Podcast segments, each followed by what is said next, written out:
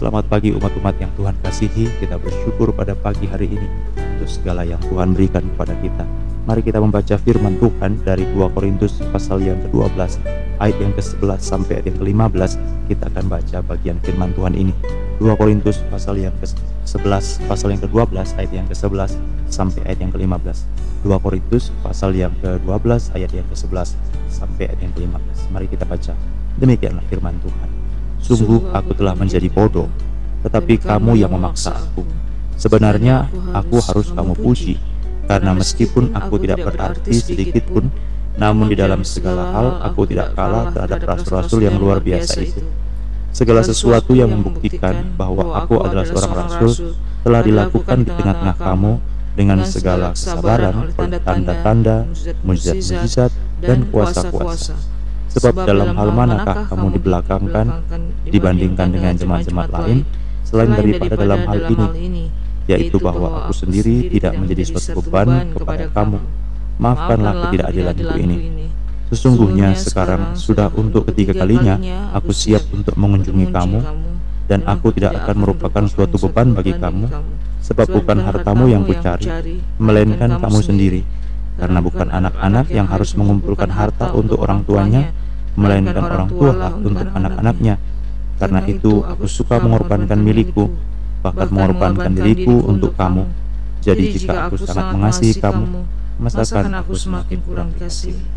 Umat-umat yang Tuhan kasihi, pada pagi hari ini saya ingin mengajak kita untuk merenungkan beberapa hal. Yang pertama, bagaimana Paulus ingin menyatakan kebanggaan jasmani itu adalah suatu hal yang bodoh.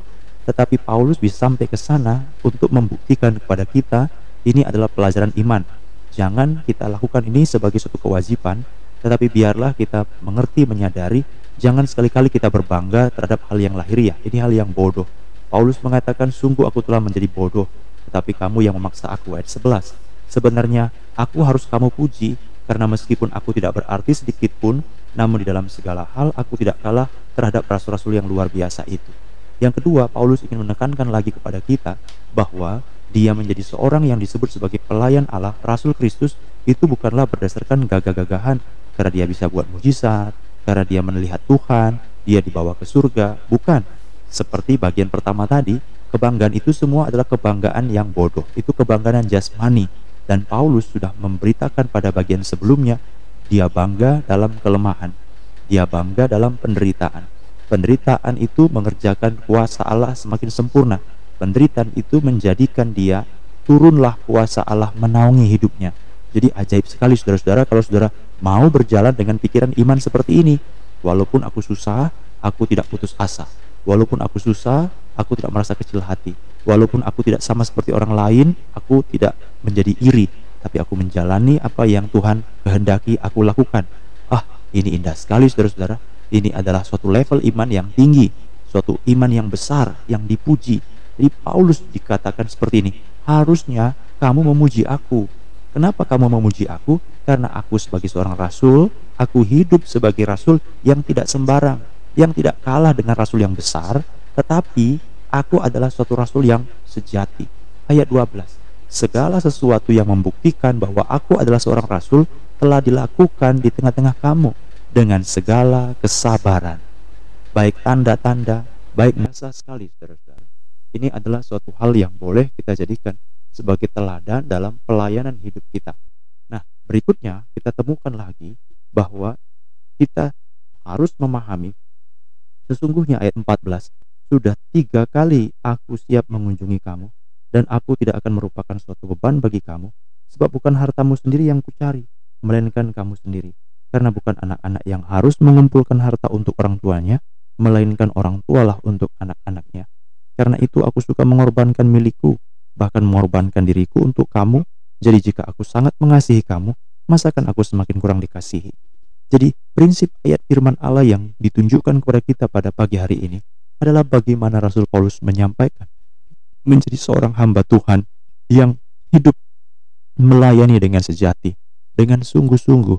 Itu bukanlah sesuatu hal yang hanya menikmati, hanya mendapatkan, memperoleh keuntungan, tetapi bagaimana dia memeras dirinya, membagikan hidupnya menjadi sesuatu yang dinikmati oleh orang lain. Nah, Paulus mengatakan suatu prinsip-prinsip seperti orang tua yang harus mengumpulkan harta untuk anak-anaknya.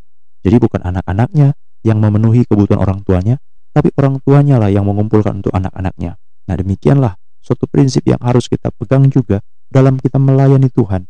Jadi melayani Tuhan itu bukanlah tunggu nanti mendapatkan keuntungan, saudara-saudara.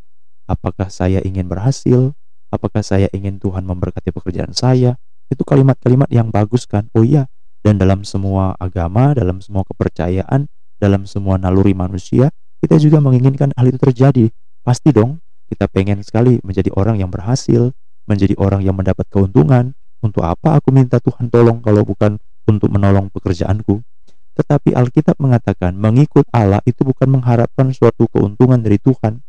Mengikut Tuhan bukan berarti saya ingin mendapatkan sesuatu apa yang baik yang saya inginkan, tetapi mengikut Allah kita itu adalah mau mentaati, mau menunjukkan ucapan syukur kita. Karena yang pertama yang paling penting, dia telah menyelamatkan kita. Nah, saudara-saudara, Jangan kita hanya ingin mencari keuntungan, kita datang kepada Tuhan. Ini bukan konsep anak Tuhan. Anak Tuhan harus tahu bahwa hidup kita ini berdosa. Anak Tuhan harus tahu bahwa kita ini adalah orang yang mati dan kita harus tahu bahwa kita adalah orang diselamatkan oleh Tuhan. Jadi dalam hal inilah keselamatan itu memegang peranan yang penting. Agama-agama lain tidak mempedulikan keselamatan. Agama-agama lain tidak mengerti apa itu konsep keselamatan. Bagi mereka adalah berbuat baik dapat membuat engkau diterima oleh Tuhan.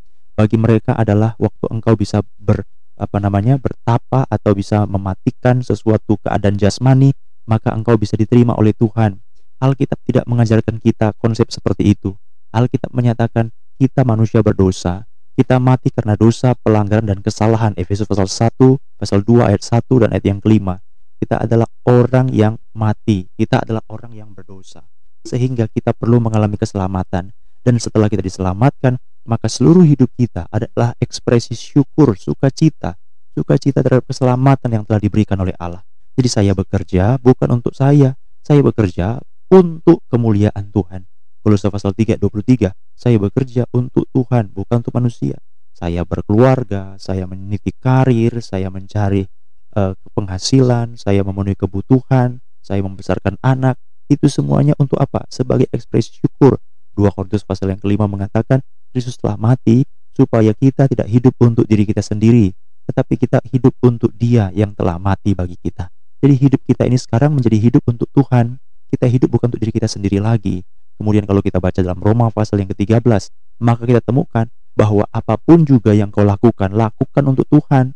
Baik engkau makan, engkau minum, engkau berdiri, kita lakukan untuk kemuliaan Tuhan segala sesuatu untuk kemuliaan Tuhan. Jadi saudara-saudara, inilah yang mengikat seluruh aktivitas iman kita. Makanya kalau kita memahami dengan cara berpikir seperti ini, tidak mengherankan. Paulus berkata, hal jasmani, hal duniawi tidak penting. Jangan kita bangga, karena kalau kita bangga dengan duniawi, kita orang bodoh. Ini yang pertama. Yang kedua, bahwa rasul sejati ditandakan dengan kesabarannya dalam segala hal, baik dalam hal mujizat, dalam hal tanda, itu meneguhkan semuanya baik dalam hal derita, baik dalam hal aniaya, itu diteguhkan semuanya. Bukti bahwa dia adalah rasul sejati, bukti bahwa kita adalah anak Tuhan yang sejati. Alkitab mengatakan 1 Petrus pasal 5 ayat 9, di seluruh dunia lawanlah iblis dengan iman yang teguh karena kamu tahu bahwa saudara-saudaramu di seluruh dunia menanggung penderitaan yang sama. Dan yang terakhir bisa kita renungkan, kenapa Paulus bisa bersifat seperti ini? Dia memeras dirinya sendiri, tidak menjadi beban bagi orang lain, sama seperti bagian yang dia katakan tadi seperti orang tua yang mengumpulkan bagi anak-anaknya. Aku ada di tengah-tengah kamu, tapi aku tidak menjadi beban bagi kamu. Kenapa dia bisa sampai punya konsep seperti itu? Karena hidup ini bukan untuk diri sendiri. Mengikut Tuhan bukan untuk mendapatkan keuntungan. Mengikut Tuhan bukan supaya Tuhan memberkati saya. Mengikuti Tuhan bukan supaya Tuhan membuat saya berhasil. Mengikut Tuhan bukan supaya Tuhan menaikkan level dan membuat saya mengalami promosi, mengalami lompatan-lompatan, supaya saya bisa hidup nyaman, hidup sejahtera, itu bukanlah tujuan mengikut Tuhan. Mengikut Tuhan kita memahami bahwa kita telah diselamatkan, sehingga seluruh hidup kita adalah ekspresi syukur, adalah tanggung jawab, adalah satu bukti bahwa kita mau mengasihi Tuhan, mengucapkan terima kasih buat keselamatan. Harusnya aku mati, tapi sekarang aku hidup. Sehingga segala sesuatu yang kerjakan ini bukan untuk diriku, tapi untuk memuliakan Tuhan. Inilah yang kita pikirkan, saudara-saudara. Jadi tiga hal ini biarlah kita renungkan pada pagi hari ini untuk membuat kita takut, gentar, semakin lama, semakin setia untuk memuliakan nama Tuhan.